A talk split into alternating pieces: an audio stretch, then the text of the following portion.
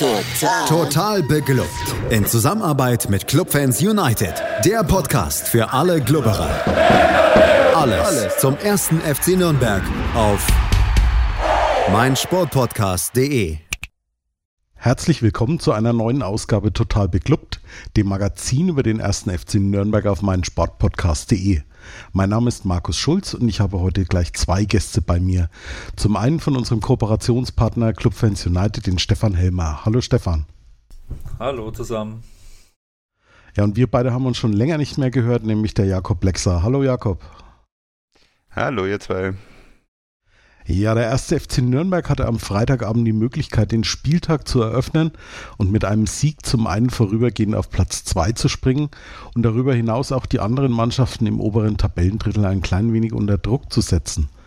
Dazu dürfte das Max-Morlock-Stadion erstmals wieder zu 50 Prozent ausgelastet werden und auch die Dauerkartenbesitzer dürften wieder an ihre angestammten Plätze zurückkehren.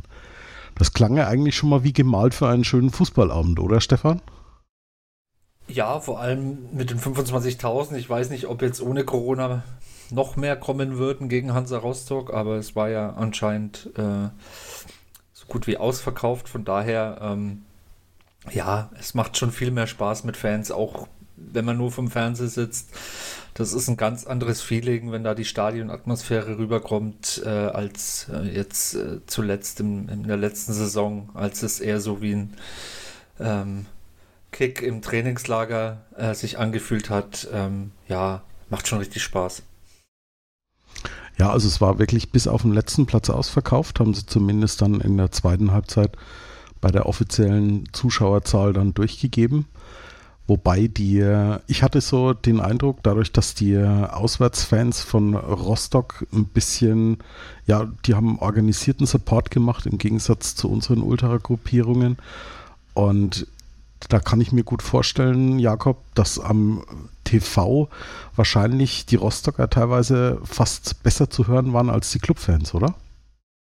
Äh, komischerweise, und das ist wirklich unnormal, waren die fast ausschließlich zu hören. Und ähm, gerade bei uns ist ja eigentlich so, dass die Fans auch bei Auswärtsspielen ganz selten, eventuell St. Pauli ähm, zum Beispiel sind, aber ansonsten sind immer die Clubfans zu hören, unsere Fans.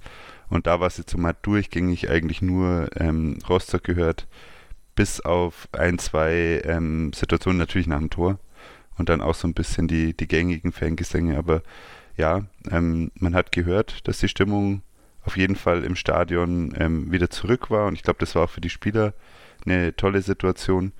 In Regensburg war es ja auch so, dass ähm, da ist auch, da war ich selber im Stadion, da ist mir aufgefallen, dass das, glaube ich, nicht gestimmt hat, die offizielle ähm, Zuschauerzahl, weil das waren deutlich mehr drin. Ich weiß nicht, wie sie das gemacht haben, aber ähm, das sah es schon sehr voll aus.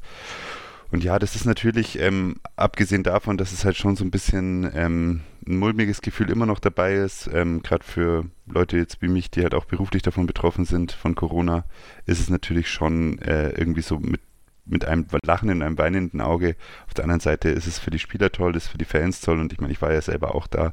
Ähm, das ist einfach schön, dass man ähm, wieder die, also so einen Sonntag oder in dem Fall einen Freitag damit gestalten kann, dass man eben da rausfährt, sich darauf freut und dann ähm, im Optimalfall auch mit dann zufrieden heimgeht.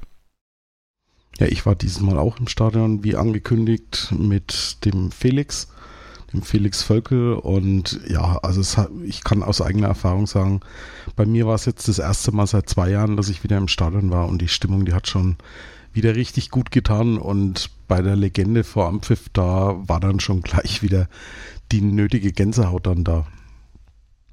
Ja, Stefan, im Vergleich zur Vorwoche gab es dann in der Startelf einige personelle Änderungen. Genauso veränderte Robert Klaus das System vom üblichen 4-4-2 auf ein 4-2-2-2 mit Doppelsechs. Kam das für dich etwas überraschend? Ähm, das System ist immer so eine Sache. Ähm, so auf dem Platz hat sich auch für mich so wie ein 4-4-2 angefühlt teilweise.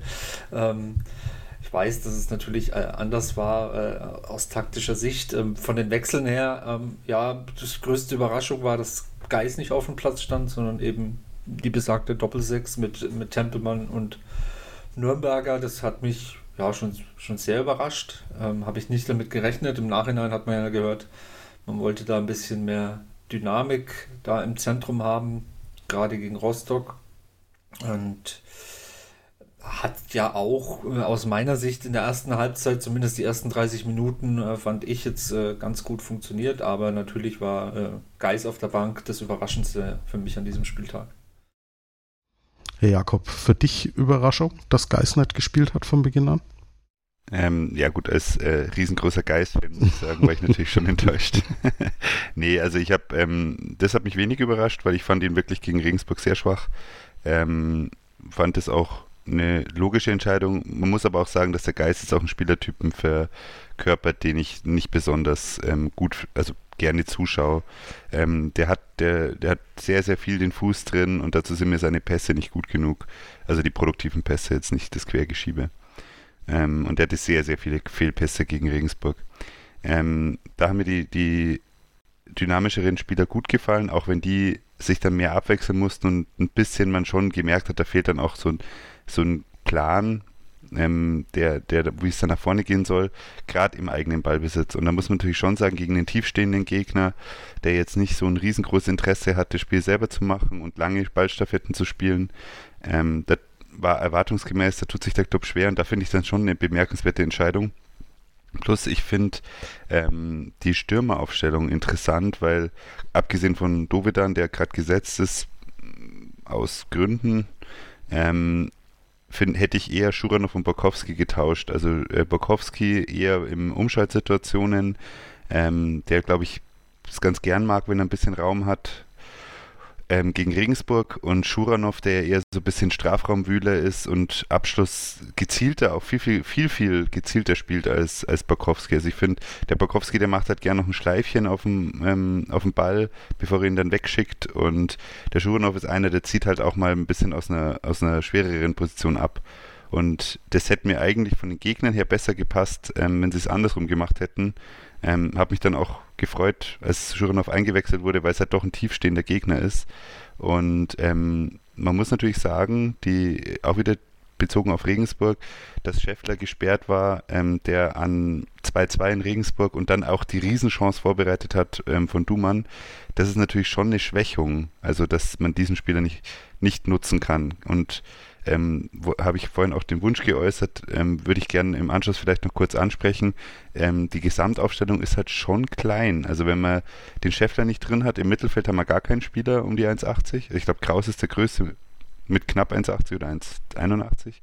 Ähm, Außenverteidiger sind unter 1,80 oder maximal 1,80 und die Stürmer eben auch das ist schon eine winzige Aufstellung. Und wenn Klaus danach sagt, er wollte gegen die standardstarken Rostocker eben so ein bisschen, also das hat er Stärke aufgezählt, da muss man schon sagen, pff, das könnte ein Problem sein in Zukunft. Also vielleicht können wir das hinten anstellen oder gleich diskutieren, das weiß ich nicht, aber ich finde, aktuell sind wir sehr schwach aufgestellt bei Standards und das liegt eher an der Körpergröße. Also wenn jetzt Handwerker und Valentini auf einmal unsere Kopfballspieler sind, die, die ja davor abgesichert haben letztes Jahr, dann ist das schon ein Nachteil, glaube ich. Also ich muss ganz ehrlich gestehen, ich habe, bevor du das bei uns in der Gruppe geschrieben hast, ist mir da eigentlich noch nie so aufgefallen, dass wir, dass wir wirklich relativ klein da hinten drin sind. Ich habe so den, den Eindruck, dass die überragende Kopfballstärke von Schindler und auch von Sörensen da vielleicht dann auch ein bisschen drüber hinwegtäuscht. Aber Stefan, wie siehst du die Sache? Ich glaube, der Jakob hat es auch mehr offensiv gemeint oder habe ich das falsch verstanden? Grundsätzlich in beide Richtungen, also ähm, aber ich habe es tatsächlich mehr offensiv gemeint, ja.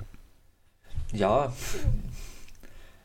ja, kann man so sehen. Ne? Ich meine, wir haben halt nur den, den Scheffler als wirklich großen Brecher, ähm, den man da vorne reinstellen kann. Ja, über die Außen, äh, gerade Müller-Daly ist ja auch recht nicht, nicht der größte. Ähm, ja, ich weiß jetzt nicht, wie groß Lohkemper ist, aber ich ich glaube schon, dass er ein bisschen über die 1,80 kommt.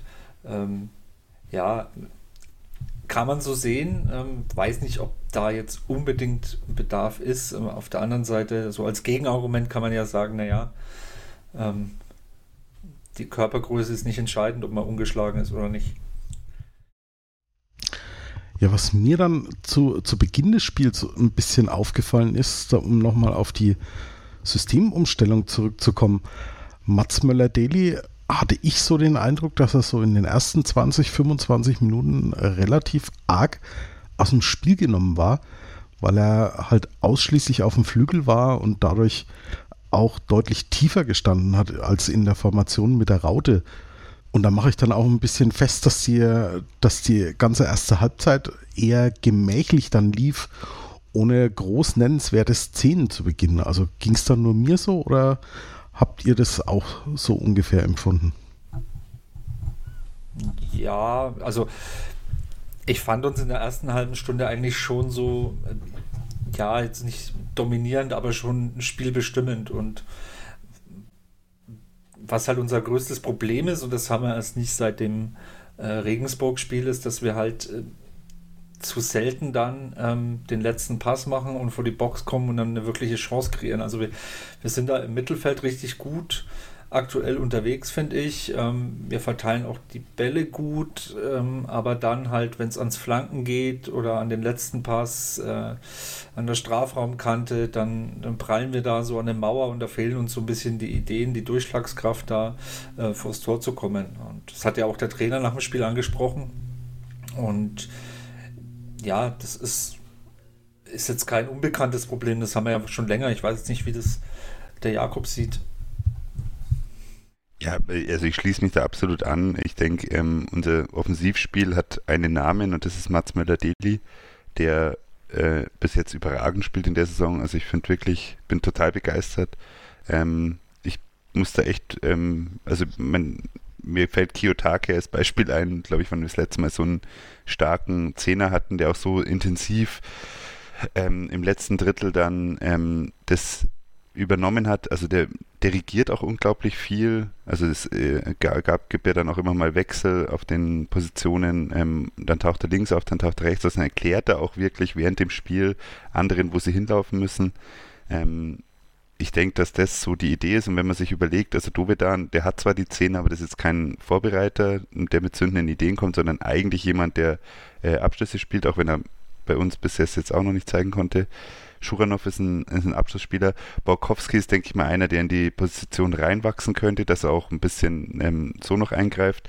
Und die drei dynamischen Mittelfeldspieler, die ansonsten noch dabei waren, sind halt wirklich Spieler, die kann man in, also die man in Abschlusspositionen bringen muss, die jetzt nicht stark sind im Kreieren. Also ich glaube, da tue ich jetzt ähm, Tempelmann und Nürnberger nicht, nicht unrecht, wenn ich sage, dass das, und auch Kraus, dass das Spieler sind, die jetzt nicht dafür da sind, die großen Ideen und die, die tollen Steckpässe zu spielen, sondern halt tendenziell eher mal mit dem Doppelpass, aber dann sofort in die Abschlussposition zu kommen. Und ähm, ich möchte da schon ähm, vielleicht jetzt schon auf die, auf die Expected Goals verweisen. Ähm, das ist für mich keine Überraschung, dass wir gegen Aue, gegen Dresden, jetzt gegen Rostock und äh, Ingolstadt ähm, sehr, sehr wenig Chancen rausgespielt haben und der Gegner sogar teilweise bessere Chancen hatte äh, und uns da schwer tun und gegen Regensburg zum Beispiel, auch gegen Paderborn und gegen den KSC ähm, super Spiele gemacht haben.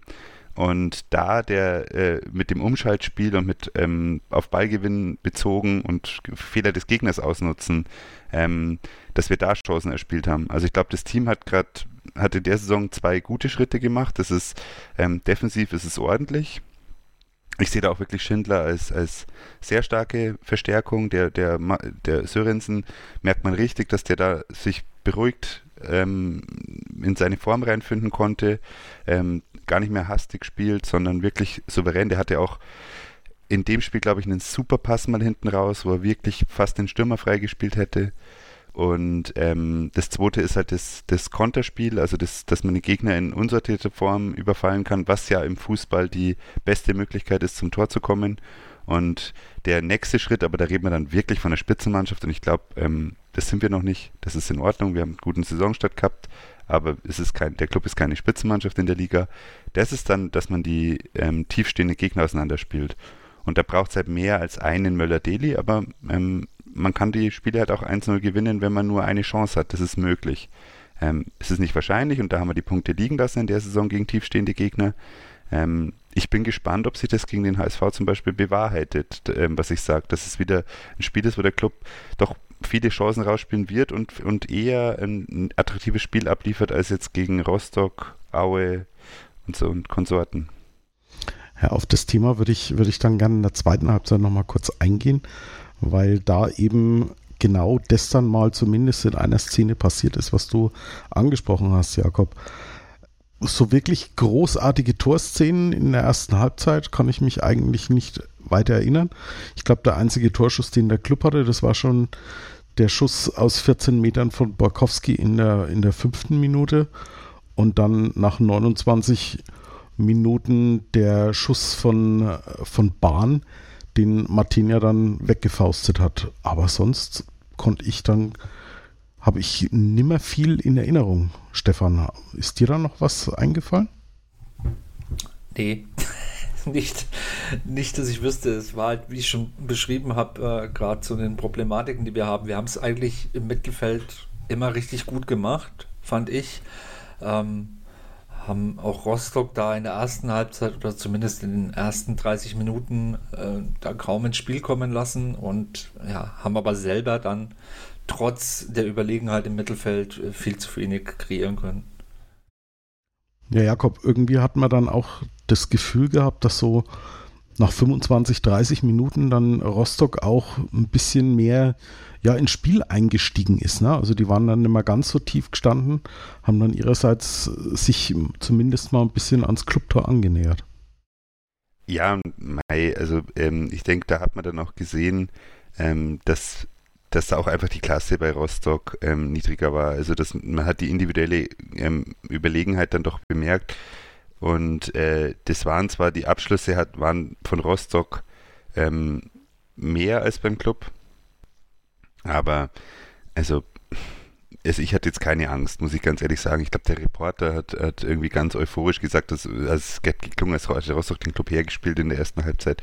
Da muss ich wirklich sagen, also es hat schon auch was mit, äh, also es hat schon auch was mit der Klasse zu tun, wie man halt dann mit Chancen umgeht oder von wo man abschließt. Also da gibt es ja, der, der Flo hat ja im, im, im, wunderbaren Artikel wieder in der Analyse ähm, immer auch die Statistiken drin, was zum Beispiel ähm, Expected Goals äh, After also ähm, es gibt ja, von wenn du von bestimmten Positionen abziehst, oder einen Abschluss erreichst, ähm, hast du eine gewisse Chance, ein Tor zu erzielen.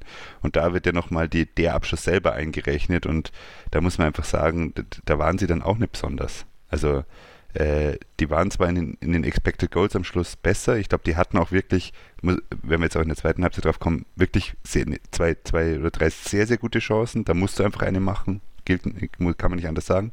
Puris, also Glück und Martinia in dem Fall. Und äh, aber jetzt in der ersten Halbzeit muss ich sagen, also da, da hatte ich auch, also da muss ich auch unterstreichen, das war einfach von mir, auch aus meiner Sicht ein vom Club überlegen, kontrolliertes Spiel, ohne dass man das Gefühl hatte, dass jetzt der Club so wirklich eine Idee hatte, wie man so vorne zum Tor kommen kann gegen so einen Gegner. Ja, unterm Strich dann eine relativ schwache erste Halbzeit, in der Rostock dann gegen Ende hin äh, zwar immer mal wieder vor das Clubtor kam, aber da auch nicht viel zustande gebracht hat. Unterm Strich blieb dann viel Luft nach oben für die zweiten 45 Minuten. Und genau über die sprechen wir gleich hier bei Total Beklubbt auf meinsportpodcast.de. Willkommen zurück bei Total Beklubbt und meinen Gästen Jakob Lexer und Stefan Helmer. Während in den letzten Spielen, vielleicht mit Ausnahme von Regensburg, der FCN immer mit ziemlich viel Druck aus der Halbzeitpause kam, so war es diesmal Rostock, die sich etwas mehr in der Hälfte des Clubs festsetzen konnten. Ging es nur mir so oder ging, hattest du das auch so gesehen, Jakob? Ja, absolut. Also ich glaube, das äh, braucht man jetzt auch äh, gar nicht irgendwie schön reden. Die, die erste Chance, ich meine, das war jetzt wieder ein Fernschuss. Fernschüsse haben jetzt nicht eine Riesenchance reinzugehen, aber das Ding, wo der Mamba ähm, also eh bemerkenswerter Spieler, finde ich, der in der Bundesliga vor weniger Jahren noch wirklich ziemlich furorisch unterwegs war und jetzt bei Rostock spielt, ähm, allein auf Martina zugeht und da ähm, kann, muss man was sagen. Also ähm, ich bin ja auch kein Freund von Martinia, habe den oft kritisiert, aber ähm, der hat auf jeden Fall ist eher der Grund, warum wir nicht mit 0-1 in Rückstand gehen in der 54. Minute, weil das hat er, da hat er wirklich saustark spät reagiert, den Flachschuss zugemacht und ähm, das war die 100% Chance, die, und da muss man auch sagen, egal im, in der zweiten Liga, das Ding muss drin sein, fertig. Du läufst allein aufs Tor zu, das ist, ähm, und da muss man dann schon sagen, das ist natürlich eine Riesenchance, die man da zulässt und das sollte eigentlich so dann auch nicht passieren. Ja, im Übrigen auch schön steil geschickt von Hanno Behrens, der an alter Wirkungsstätte für meine Augen auch ein ganz gutes Spiel gemacht hat. Aber in der 57. Minute hat dann Trainer Robert Klaus ein bisschen was probiert, Stefan.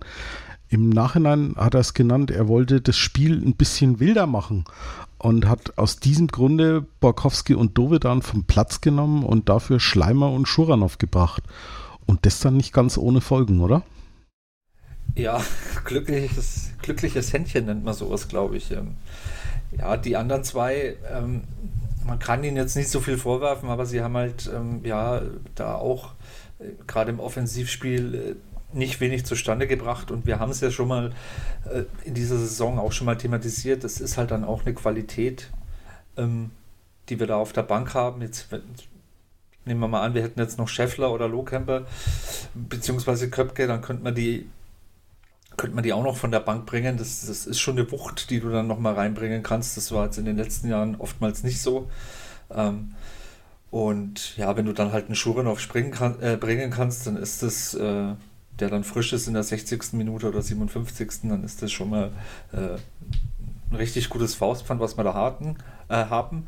Schleimer hat ja noch äh, keiner von uns wirklich gesehen, äh, bis auf den Florian Zenger, vielleicht in der Regionalliga. Ähm, ich kenne den Namen, ich habe auch schon einiges über ihn gelesen, was er so in der Regionalliga gemacht hat. Ähm, aber ähm, wie er das Tor dann äh, vorbereitet äh, mit seinem ersten Ballkontakt in seinem ersten Bundesligaspiel und auch der Abschluss natürlich, na, das war so, im Grunde war es so ein Angriff äh, wie vom Reißbrett und auch, glaube ich, der einzige in dem Spiel, so ein richtig durchgezogener Angriff von vorne bis hinten bis Torabschluss. Der saß dann auch gleich, ähm, ja, perfekt. Ja, Jakob, was sagst du zu dem äh, Wechsel und wie erfolgreich der dann gleich war? Ich muss zu meiner Schande gestehen, als der Wechsel angekündigt wurde, war ich etwas irritiert, weil ich fand doch, dass Dovedan ein relativ gutes Spiel gemacht hat, auch wenn er nach vorne hin nicht so durchschlagskräftig war, aber ich fand ihn auf jeden Fall besser als Borkowski und war schon etwas erstaunt, dass wir beide Stürmer dann gleichzeitig austauschen. Ähm, also äh, zu Schuranov habe ich ja schon gesagt, also den hätte ich eigentlich gegen so ein Team lieber von Anfang an gesehen, deswegen vollkommen richtig für Schuranov für Bakowski. Ähm, den Schleimer kenne ich noch aus meiner guten alten Endmanns-Ecke-Zeit vom Flo. Äh, da den schon angekündigt als einen Spieler, der halt relativ schwierig ähm, auf eine Position festzulegen ist, weil er halt so zwischen Stürmer und Zehner und ähm, offensiver Freigeist schwebt. Äh, der hat mich körperlich total überrascht, muss ich sagen. Also normalerweise, wenn so ein ähm, Spieler reinkommt, also ich musste wirklich auch nochmal nachschauen, äh, der hat nicht gewirkt, als wäre der, als hätte er seinen ersten Einsatz gehabt. Das war, äh, also wow. Also ich hoffe, dass er das ein bisschen bestätigen kann. Ähm, aber ich fand generell, also hätte ich nie gedacht, dass der sich so da präsentiert. Es ist natürlich schon auch ein Boost an ähm, Selbstvertrauen, wenn du mit deinem ersten Ballkontakt ein Tor vorbereitest, aber ähm, also war, fand ich wirklich toll und der war ja eigentlich von Lataya abgehängt. Ein Spieler, den ich eigentlich mehr erwartet hätte in der Saison, der jetzt auch mal wieder im Kader war, aber nicht ohne Einsatz. Ähm, fand ich sehr spannend. Also, dass man da die Offensive ausgetauscht hat, fand ich auch richtig, weil der Schleimer eben, nach dem, wie es ich jetzt weiß, ähm, kannst du die nicht ins, im Mittelfeld einsetzen und ähm, da ist halt dann, auch wenn Dovedan, sag ich mal, solide arbeitet, ist, kann man ihn immer noch nicht auf eine Position setzen, wie jetzt der Kraus oder der Nürnberger oder Tempelmann spielen. Deswegen, wenn du den Stein, also Doppelstürmerwechsel machst, dann musst du auch zwei Stürmer runternehmen in dem Spiel. Und ähm, ja, die Aktion war toll. Ich ähm, auch wieder Valentini-Kritiker muss ihn da sehr positiv hervorheben. Also der Pass von Valentini raus auf Steimer und sein Laufweg dann auf, auf die Box, auf den Fünfer war extrem wichtig, weil er zieht die Verteidiger vom Schuranov weg. Und das macht er in dem Fall perfekt, weil das ist seine Aufgabe, zieht die Verteidiger weg, der ist kein Abschlussspieler. Ähm, super Laufweg, super Aktion und Schuranov muss ich auch sagen, ich meine, im letzten Jahr war es noch so, Borkowski, Schuranov haben sich so ein bisschen die Einsätze und die Tore geteilt. Ich glaube, die hatten beide letztes Jahr sechs Tore. Ähm, Schuranov jetzt mit seinem zweiten Saisontor, wo er wirklich ähm, seine, Kaltschnäuzigkeit zeigt. Ähm, das gegen KSC war ein wichtiges Tor. Äh, das jetzt ähm, war natürlich ein super wichtiges Tor. Ähm, wow, also auch wieder, das, das ist doch was, was uns als Clubfans da wirklich ganz froh stimmt, sind die Eigengewächse und die jungen Spieler. Ähm, auch ich sehe da auch die Zugänge in Duman, auch Tempelmann, wenn er uns, uns nicht gehört, oder Kraus. Ich finde, da sieht man schon eine Entwicklung bei jungen Spielern und das ist für unseren Club ist das extremst wichtig und wenn man ähm, schafft und wenn man solche Spieler bringt, also ich, ich bin da auch beim ähm, Stefan, die Qualität, theoretische Qualität auf der Bank ist riesig. Ähm, auch für zweite Liga ist es eine gute Bank, aber ähm, the, im Englischen sagt man the best ability is availability und das ist bei Köpke und Lohkemper und auch Scheffler eigentlich, wenn man sich die 20 Einsätze letztes Jahr anschaut, ähm, schwierig. Und das ist die Chance für, für die Schleimers und Lateiers dieser Welt. Und ähm, das lässt einfach, also lässt mein Herz lachen. Ich finde, das war eine Top-Aktion und ähm, Klaus hat den Schleimer wirklich toll aufgebaut, weil der hat ähm, generell dem Spiel, finde ich, seinen Stempel aufgedrückt und Schuranov ist ein etablierter Zweitligaspieler. Ich glaube, da braucht man nicht mehr groß rumdiskutieren. Das Ding, der, der Drops ist gelutscht. Die Frage ist, was ist der nächste Schritt? Ja, du hast es angesprochen. Schleimer war nicht nur in, in dieser seiner ersten Szene da richtig gut im Spiel. Der hat ziemlich für Unruhe in der, in der Defensive der Rostocker gesorgt.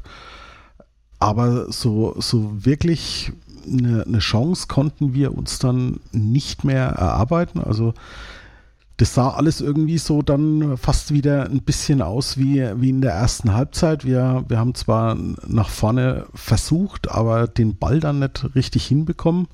Stattdessen, Stefan, ist dann Rostock wieder ein bisschen aufgekommen und vor, kurz vor Schluss ist es dann ja auch nochmal richtig kritisch geworden. Ja, also erst erstmal nach dem Tor hatte ich so das Gefühl, dass wir Rostock vielleicht so ein bisschen auch den Zahn gezogen haben, weil die sind ja, wie schon erwähnt, richtig gut aus der, aus der Halbzeit gekommen, haben da richtig ähm, aufgespielt. Da musste man schon Angst haben, dass man nicht einen Gegentreffer bekommt. Dann haben wir selber das Tor gemacht. Ich glaube, äh, das, das war auch ein Wirkungstreffer erstmal für Rostock. Die mussten sich dann auch erstmal ein bisschen schütteln. Ähm, ja, und je länger das Spiel gedauert hat und je länger es 1 zu 0 steht, desto mehr weiß der Gegner, ähm, hier ist noch alles drin und ähm, beim Club wurden so ein bisschen äh, die Knie wieder weich, nicht so weich wie vor ein paar Wochen, ich glaube gegen Karlsruhe war das, ähm, wo es dann richtig eng wurde, wo man nochmal alles verteidigen musste, wo wir uns auch nicht mehr befreien konnten. Das war in diesem Spiel Gott sei Dank nicht so, das ist auch wieder ein Stück Weiterentwicklung, aber trotzdem ähm, war eigentlich fast nur noch äh, Rostock am Ball und man hatte schon Angst, ähm, dass da vielleicht noch ein Gegentreffer fallen könnte, aber hinten raus, ja, haben wir es dann richtig gut verteidigt. Ich glaube, äh, Behrens hatte da noch äh, die beste Chance, selber es zu machen oder besser aufzulegen. Ähm, der ging dann auch Gott sei Dank daneben. Das war, glaube ich, die, die hundertprozentige oder 90-prozentige für Rostock, wo sie hätten den Ausgleich machen können.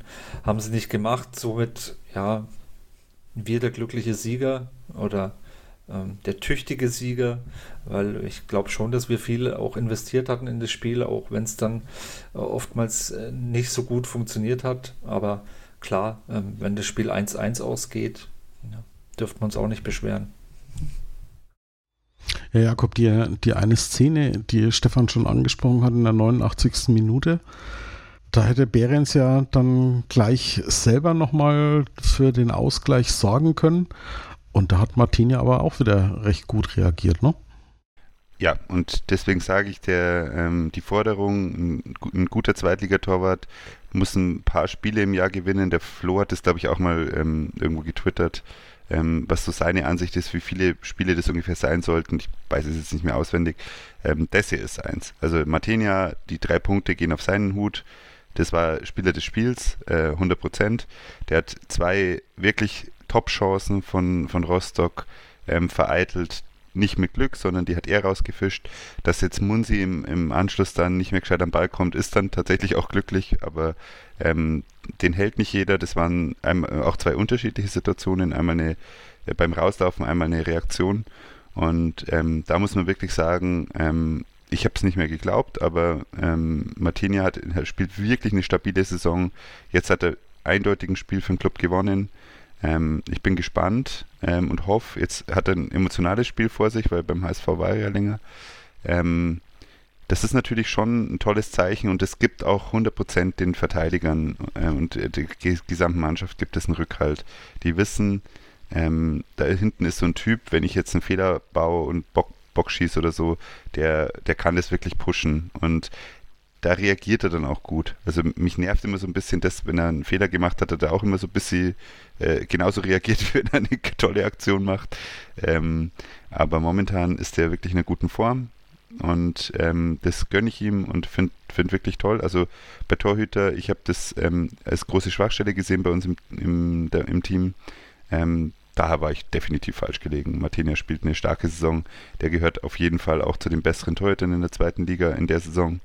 Und ähm, das ist eine logische Folge. Äh, ich glaube, dass das dem Team wahnsinnig gut tut, dass sie da einen guten Rückhalt haben. Und ja, hat es auch in die Kicker Elf des Tages geschafft. Ne? Hm, vollkommen zu Recht. Also.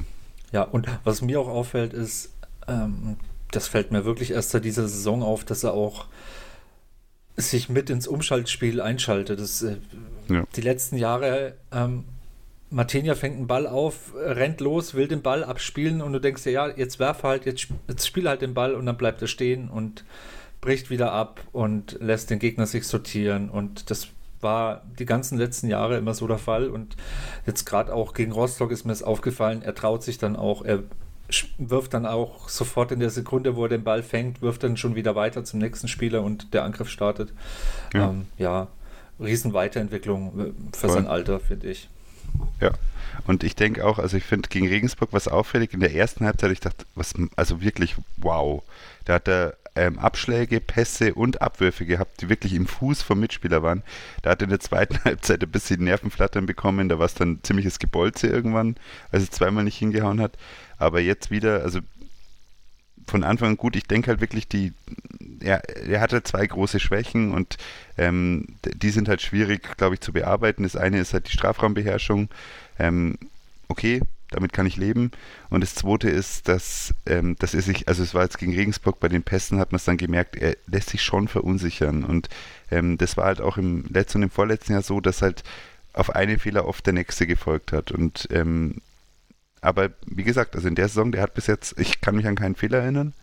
Ähm, das heißt nicht, und jetzt hat er halt ein paar sogenannte hundertprozentige vereitelt und ich meine, was, was willst du mehr? Was erwarten wir mehr von unserem Torhüter? Und wenn dann so eine Entwicklung auch noch kommt, wie, wie du vollkommen richtig beobachtet hast, ähm, spricht das für den, für den Torwarttrainer, aber spricht das auch für Martenia, weil du musst auch an dir arbeiten und das ähm, finde ich super. Also ich, das sind gute Zeichen, die wir gerade sehen aus dem Team.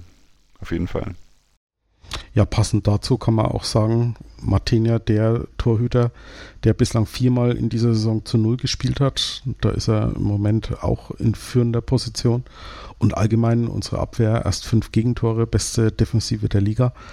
Scheint doch sich ein bisschen was getan zu haben. Und ich glaube, das tut uns nach diesen äh, drei Katastrophenjahren, die wir jetzt hinter uns haben, doch auch mal wieder gut, oder?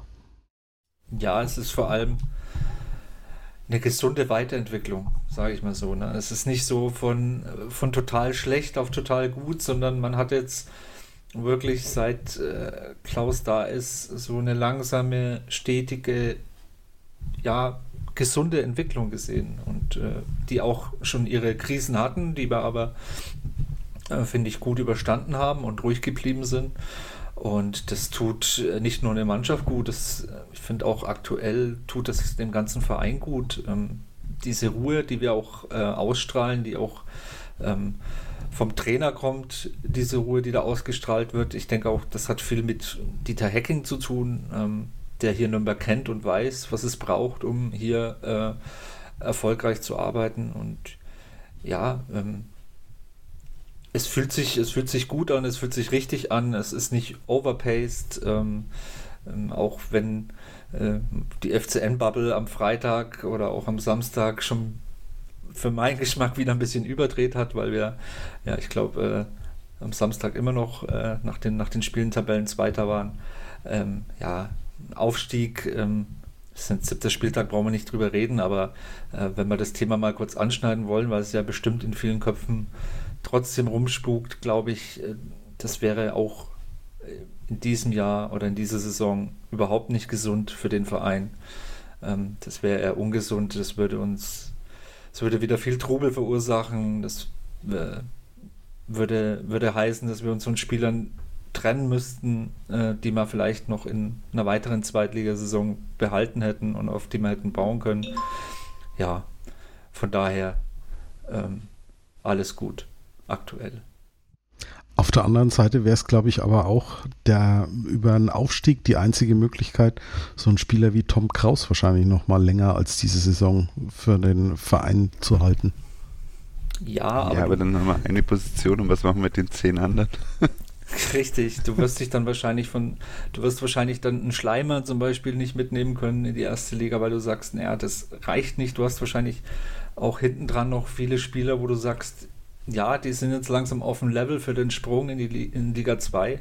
Und wenn du aufsteigst, dann ähm, sind es eben nicht mehr, dann verleihst du die, verkaufst du die, du versuchst irgendwie dir einen Kader zusammenzuschustern, der für die erste Liga dann, dann reicht. Und ja, das finde ich halt ungesund dann. Ne? Das reißt vieles auseinander. Ähm, das ist halt zu schnell, zu schnell, zu früh der Erfolg. Das haben wir ja schon oft beobachtet, auch bei anderen Mannschaften, ähm, die dann aufgestiegen sind und dann sind sie sofort wieder abgestiegen und konnten dann, waren dann bedroht, noch ein drittes Mal oder ein zweites Mal abzusteigen. Auch, das hat man auch bei uns gesehen, äh, in welche Richtung das dann gehen kann. Von daher, ja, muss man schon fast sagen, ähm, bitte nicht aufsteigen dieses Jahr FCN, halt noch ein Jahr durch mindestens. ähm, bitte noch ein bisschen weiterentwickeln und äh, dann angreifen.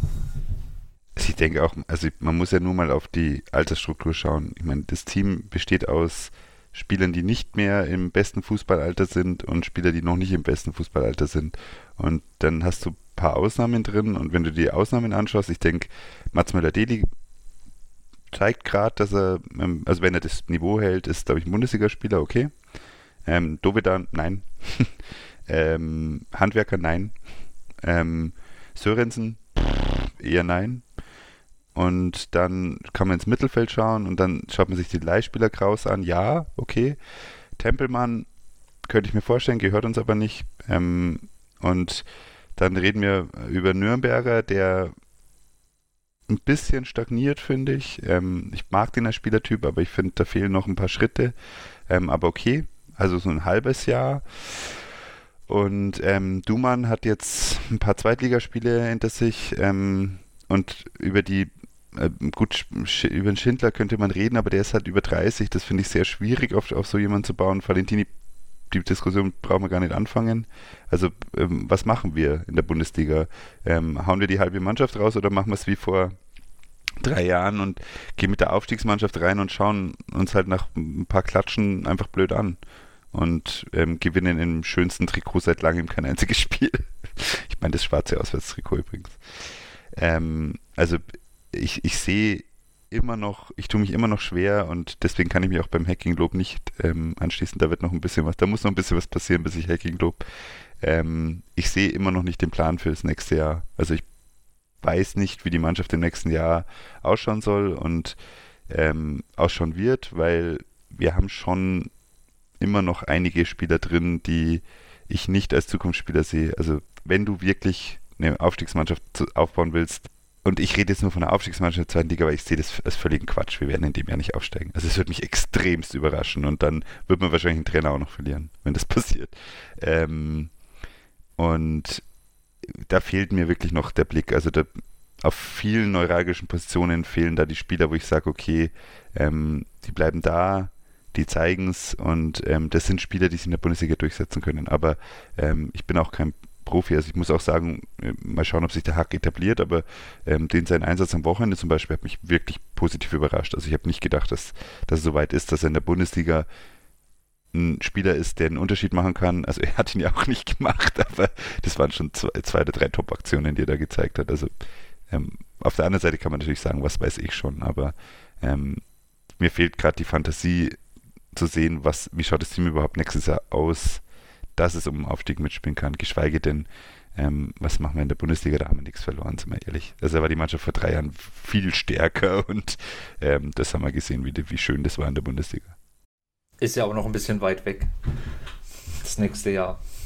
Ja, und deswegen halten wir jetzt mal fest, wir reden nicht über ungelegte Eier oder was noch kommen mag, sondern bleiben mal im Hier und Jetzt.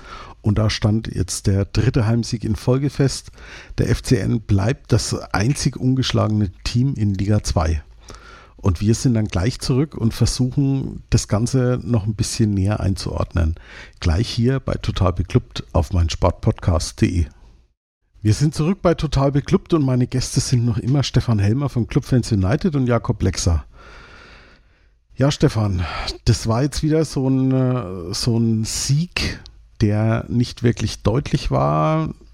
Es war schon auch ein bisschen glücklich, aber ich hatte so trotz allem den Eindruck, gegenüber so einem Spiel wie dem 0 zu 0 gegen Aue, war es doch eine Weiterentwicklung. Nämlich, dass, dass wir dann zumindest mit so einer Idee von der Bank dann gekommen sind, die zumindest für das eine Tor gereicht hat. Siehst du das ähnlich? Ja, haben wir ja schon angesprochen, dass wir da ähm, durchaus Qualität haben, gerade im Offensivbereich, um dann äh, von der Bank nochmal nachzulegen. War ja auch jetzt schon äh, in Regensburg der Fall, wo wir da Schäffler gebracht haben und ähm, der ist dann maßgeblich am Ausgleich beteiligt und hätte dann ähm, fast noch ähm, äh, die Führung eingeleitet oder, oder selber gemacht. Ne? Also das ist schon, das ist schon ein richtiges, richtiges Faustpfand, das wir da haben. Ähm, ja, wieder ein enges Spiel gezogen, ist aber auch jetzt, ja, glücklich sagen die einen, aber ich finde auch, es war jetzt nicht so, dass uns Hansa Rostock an die Wand gespielt hätte. Also wir haben schon einiges in dieses Spiel investiert. Klar hat nicht vieles funktioniert, was wir jetzt auch schon mehrfach angesprochen haben, ähm, dass wir viel zu wenig Chancen dann kreieren, wenn wir mal ähm, so eine Drangphase haben oder eine Phase haben, wo wir dominanter sind. Aber ich glaube, wir haben uns diese 13 Punkte auch wirklich hart erarbeitet. Also es ist nicht so, dass wir da ähm, irgendwie Punkte geschenkt bekommen haben oder ähm, dass, wir, dass wir so schlecht gespielt haben und wirklich nur glücklich gewonnen haben, sehe ich jetzt nicht so. Klar waren das enge Spiele. Es waren auch Spiele dabei, die hätten wir vielleicht verlieren können oder äh, die hätten unentschieden ausgehen können. Aber äh, in Summe haben wir uns alles erarbeitet und äh, ich glaube auch der Trainer hat es dann auf der Pressekonferenz auch dann korrekt eingeordnet und hat gesagt, also ähm, er hat sie als schlechtestes Spiel in dieser Saison bezeichnet. Fand ich jetzt nicht so drastisch, wie es er gesagt hat, aber klar, ähm, der Gegner war ähm, in Phasen des Spiels äh, äh besser als wir und diese 13 Punkte geben uns halt, die, die tun uns halt so gut, weil sie uns äh, richtig Luft geben, äh, an uns zu arbeiten, uns weiterzuentwickeln, ohne Störfeuer von außen. Als wenn wir jetzt äh, fünf Punkte weniger hätten, äh, Tabellen 13 oder 14er wären, dann weiß ich auch, wie hier die Stimmung in Nürnberg ist und dann äh, lässt sich halt nicht so einfach arbeiten, weil du dann schon wieder unter Druck bist, eigentlich das nächste Spiel zu gewinnen und von daher ähm, tun uns diese 13 Punkte richtig, richtig gut. Herr Jakob, wer oder was war denn für dich jetzt am Freitag entscheidend, dass die drei Punkte bei uns in Franken geblieben sind? Ich habe schon gesagt, Martin, ja, Punkt. Also ähm, du kannst nicht, also ich würde schon sagen, das ist ein glücklicher Sieg, ähm, was nicht heißt, dass er unverdient ist, weil wenn du eine Chance hast und du machst die Chance, also eine gute Chance hast und du machst die rein, ist es natürlich toll, aber davon kannst du nicht ausgehen. Und deswegen fand ich, dass es offensiv tatsächlich ein sehr schwaches Spiel vom Club war. Ähm, vielleicht die schwächste der Saison, aber ähm, wenn du so ein Ding gewinnst, das gibt Selbstvertrauen und ich bin auch also grundsätzlich absolut dabei. Also ich, ich genieße die Situation gerade, weil wir haben in jedem Spiel eine Chance zu gewinnen. Ähm, die Mannschaft, man kann sich darauf verlassen, die kämpfen, die beißen. Man hat viele Spieler drin, wo man sagt, hey, mit denen kann man sich identifizieren, auch wenn nicht alles funktioniert. Ähm, ich denke auch und auch gerade die Leihspieler. Also ich finde, ich glaube, keiner von uns ähm, wird irgendwie sagen, ja, was, was sollen diese scheiß Leihspieler wie der Tempelmann, äh, der, ja, ja, der Tempelmann, der kratzt, beißt und schon zwei Buden gemacht hat, ähm, der Saison zwei Kopfballtore noch dazu. Ich habe die Kopfballstärke, vermeintliche Schwäche angesprochen. Ähm, oder auch der Kraus, der einfach wirklich, der, der kratzt und beißt und er arbeitet an sich. Das ist, das ist einfach schön zu sehen. Also ich habe, da, da kann man wirklich nicht meckern. Ähm, ich finde auch Borkowski hat uns in der Rückrunde wahnsinnig viel gebracht, muss man mal ganz ehrlich sagen. Ähm, auch wenn er bis jetzt in der Saison ziemlich unglücklich spielt. Ähm, ich finde, dass das eine, eine Mannschaft ist, ähm, der macht Spaß zuzuschauen, die kratzt, beißt und kämpft und ähm, mit einem Mats Möller-Deli drin, der, der halt für die spielerischen Highlights sorgt. Ähm, und ich glaube, dass halt gerade zwei Sachen da auch sehr angenehm sind. Zum einen möchte ich ähm, den geschätzten Kollegen ähm, von Club Fans United, äh, dessen Name mir jetzt nicht einfällt. Nicht Flo, nicht Stefan, wen habt ihr noch? Der Alex Endel der Alex, Entschuldigung Alex, ähm, der letztes Jahr mal gesagt hat, ähm, wenn wir jetzt schon nicht gegen den letzten Platz ähm, einen sicheren Sieg einplanen können, gegen wen können wir das dann noch? Und wir alle sehr betreten, so ja, wir, wir sind gerade in der Situation, dass es, wir fahren nicht als Favorit zu irgendeinem Spiel. Und das ist noch nicht lange her, sondern wir, wir sind vor jedem Spiel mehr oder weniger davon ausgegangen, oh shit, das kann heute realistisch alles schief gehen. Und äh, der Alex wird, glaube ich, das auch bestätigen. Die Situation ist es nicht mehr. Wir spielen gegen Aue und ein Punkt gegen Aue oder ein Punkt gegen Ingolstadt, ähm, das war ein Nicht-Erfolg, sondern wir, da haben wir nicht unseren Job perfekt erledigt. Und drei Punkte gegen Rostock sind einfach ähm, von vorne weg nicht eingeplante Punkte, sondern sind Punkte, wo man sagt, die sind für uns wahrscheinlich zu holen. Und das ist schon ein sehr, sehr großer Schritt. Und das finde ich wirklich ähm, das ist so gerade, die Basis ist doch deutlich angehoben. Und ich glaube, dass wir, ähm, das ist das zweite Schöne, ich glaube, dass wir realistisch einen nächsten Schritt erwarten können. Und der ist, das habe ich vorhin auch schon angesprochen, ähm, dass wir gegen tiefstehende Gegner uns mehr Chancen erspielen und dann auch so ein, so ein Ding, auch wenn man mal ein, zwei Chancen zulässt, das, das glaube ich ist nicht zu verhindern, dass man halt einfach dann ähm, schon in der ersten Halbzeit mal ein, zwei Tore macht und dann wirklich so Spiele auch runterspielen kann. Und an die letzte Situation, wo das so wirklich war, also nicht jetzt mal ein Ausrutscher wie in der Fast-Abstiegssaison gegen Wien Wiesbaden, wo dann auf einmal so ein Ding, ich glaube 5-0 gewinnst, sondern wirklich so konstant die Spiele mal wirklich mit, mit 2-0 in Führung gehst, das hat man schon wirklich lange nicht mehr. Und das ist so der nächste Schritt und da bin ich gespannt. Und ähm, ich glaube, so Spiele wie jetzt gegen den HSV, ähm, das du jetzt gleich ansprechen möchtest, ja, das ist ein hundertprozentiges Zuckerl. Also ähm, da, ich habe da keine Erwartungen, außer dass ich glaube, dass es, ähm, wie ich die Mannschaft bis jetzt erlebt hat, ähm, wahrscheinlich ein besseres Spiel wird vom Club als gegen Aue. Heißt es, dass ich es sein kann, dass es nach einer halben Stunde 0-3 steht? Ja, ist der Club. Also so stabil sind wir, glaube ich, nicht, dass das nicht passieren kann. Aber ich glaube, ähm, dass auch da eine Chance gibt und ähm, ich, ich habe wirklich berechtigte Hoffnung, dass es ein schönes Spiel wird und das ist doch, ich weiß nicht, das, das haben wir uns doch jetzt drei Jahre lang gewünscht zur Verteidigung vom FCN muss man ja sagen, ähm, wer fährt schon in der zweiten Liga irgendwo hin und weiß, gegen die gewinnt er sicher. Also wenn ich mir die zweite Liga so anschaue, ähm, ja, dann sind die meisten Spiele da ziemlich eng und äh, gerade aus dem letzten Jahr wissen wir ja, dass da jeder jeden schlagen kann. Da kann auch mal ähm, im nächsten Spiel ähm, Erzgebirge Aue ähm, Jan Regensburg schlagen. Ne? Also das würde ich jetzt nicht unbedingt ausschließen. Ja, also ich wollte gar nicht sagen sicher, sondern ich habe damit gemeint, dass sie, dass man das Spiel angeht und sagt, ähm, wenn alles normal läuft, dann haben wir eine sehr gute Chance, dass wir es gewinnen. Und wenn wir nur einen Punkt holen gegen, wie gesagt, Aue, Rostock, ähm, äh, Dresden, dann ist das ähm, nicht zielerfüllt. Und ich glaube, das war so das Gefühl, was der Alex auch gemeint hat, dass wir das wirklich letztes Jahr nicht hatten, sondern letztes Jahr sind wir gefahren und haben gesagt, bitte, bitte, ähm, haben wir heute den Dusel, dass wir gegen den letzten Platz gewinnen, weil sonst wird es grabenschwarz. Und so, so war es doch die letzten zwei Jahre drei Jahre auf jeden Fall. Ja, jetzt am kommenden Sonntag geht es gegen einen Gegner, Jakob hat schon angesprochen, der dem ersten FC Nürnberg am 10. Mai dieses Jahres die letzte Punktspielniederlage beibrachte. Es war ein Spiel, wo man sich vorher vielleicht ein bisschen was ausgerechnet hatte, unterm Strich dann leider mit 5 zu 2 verloren hatte. Nicht ganz unschuldig war der sogenannte Horst-Rubisch-Effekt.